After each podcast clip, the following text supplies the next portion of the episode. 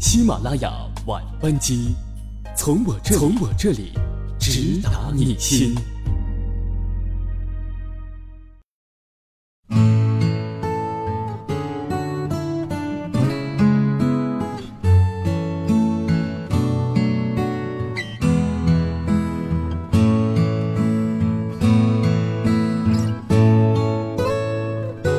各位好，欢迎各位在每周三晚上八点三十分到九点准时收听我们的喜马拉雅晚班机，我是阿迟。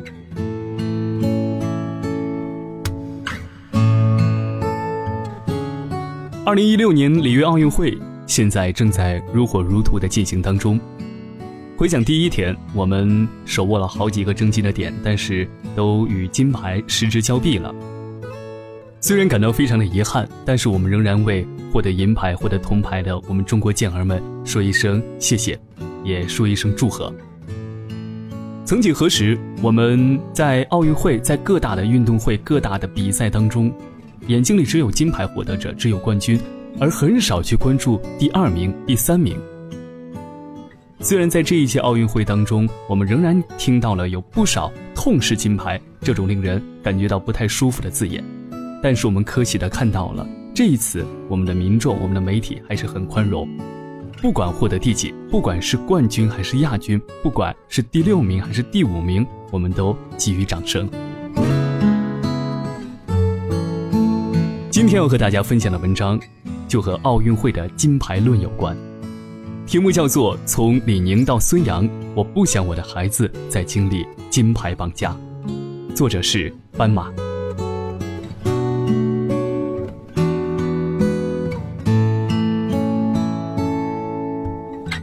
庞伟没有拿到金牌，孙杨也没有，于是举国又陷入了一片沉痛。所谓出师不利，不得不说，这些年明智开启的结果是不错的。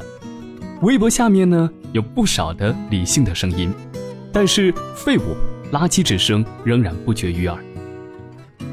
面对这些人，这一次我真的是想说你行你上啊！虽然我对孙杨并没有什么太大的喜欢的感觉。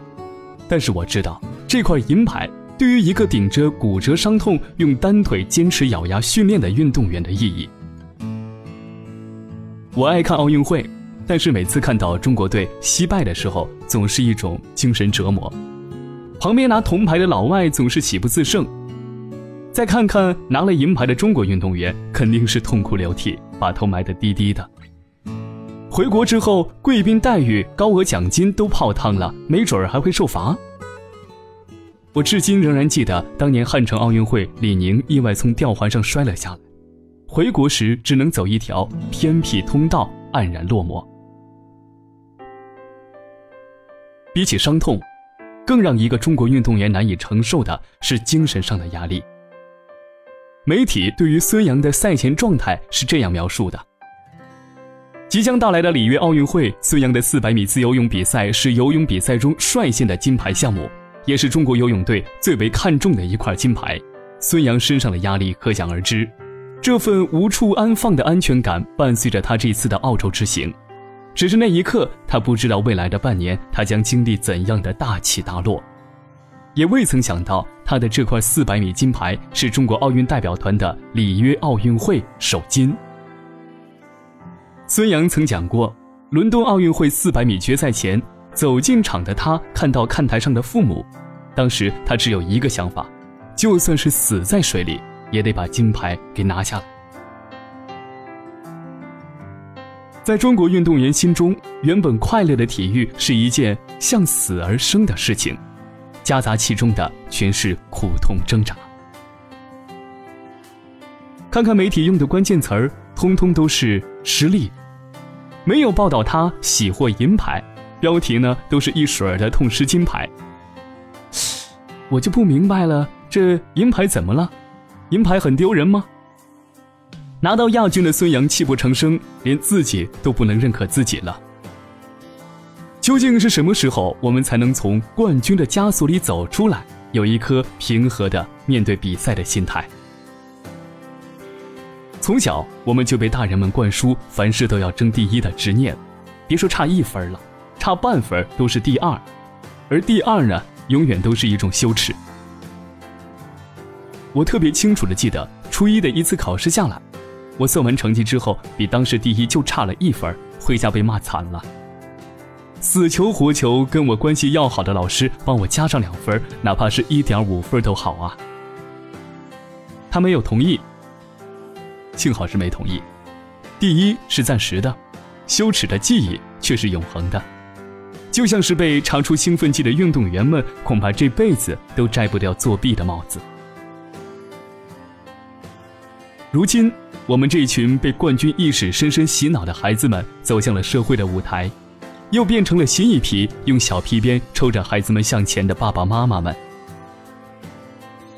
经常看到各个群里的妈妈们给自己宝宝拉什么萌娃大赛、书画大赛的选票，简直都到了丧心病狂的地步。不要看，直接选二号，二号是我的孩子，给他投上一票，请你帮我的孩子拿第一。在这个时候，我总是很奇怪，很想问他们：参加的意义就只是为了一个虚无缥缈的第一吗？有一次，我被一个家长搞得烦不胜烦，就点开他所谓的儿童画画比赛，他女儿的名次果然高居榜首。我认认真真的看完了所有的作品。然后在那个画的很好、很漂亮，却只有寥寥几票的孩子上，投了我的一票。经常有人头头是道的分析德国体育的衰败。是的，举国体制下的东德体育也曾是鼎盛一时，甚至是比肩美苏。无数人意淫东西德的合并将意味着一个顶级体育大国的到来，可是并没有。德国这些年的奥运表现一直不尽如人意。其实不是真正的衰败，只不过是少拿几块金牌而已。柏林墙拆了，拆掉的还有套在东德人身上的冠军枷锁。回顾里约奥运会的开幕式，获得最多掌声的不是金牌最多的美国队，也不是最爱金牌的中国队，而是难民代表队。没有人在乎他们能够获得几金几银。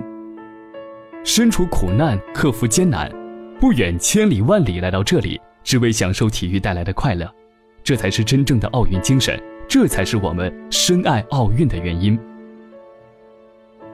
无论多少金牌银牌，最终的归宿都只不过是橱窗里的一个角落，而最终留在我们心里的，是我们曾经流过的汗、淌过的泪，和永不放弃自己的精神。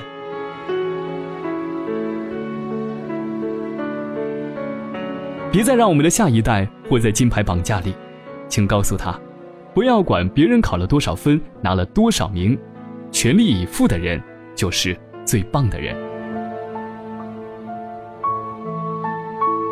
好，感谢收听今天的喜马拉雅晚班机。在节目最后呢，仍然祝愿我们的中国健儿们在奥运会场上，不管拿到第几名，不管是金牌、银牌、铜牌，甚至是铁牌。只要发挥出自己最好的水平，就一定不会遗憾。好，感谢您收听，在周五月月将和您相约，晚安。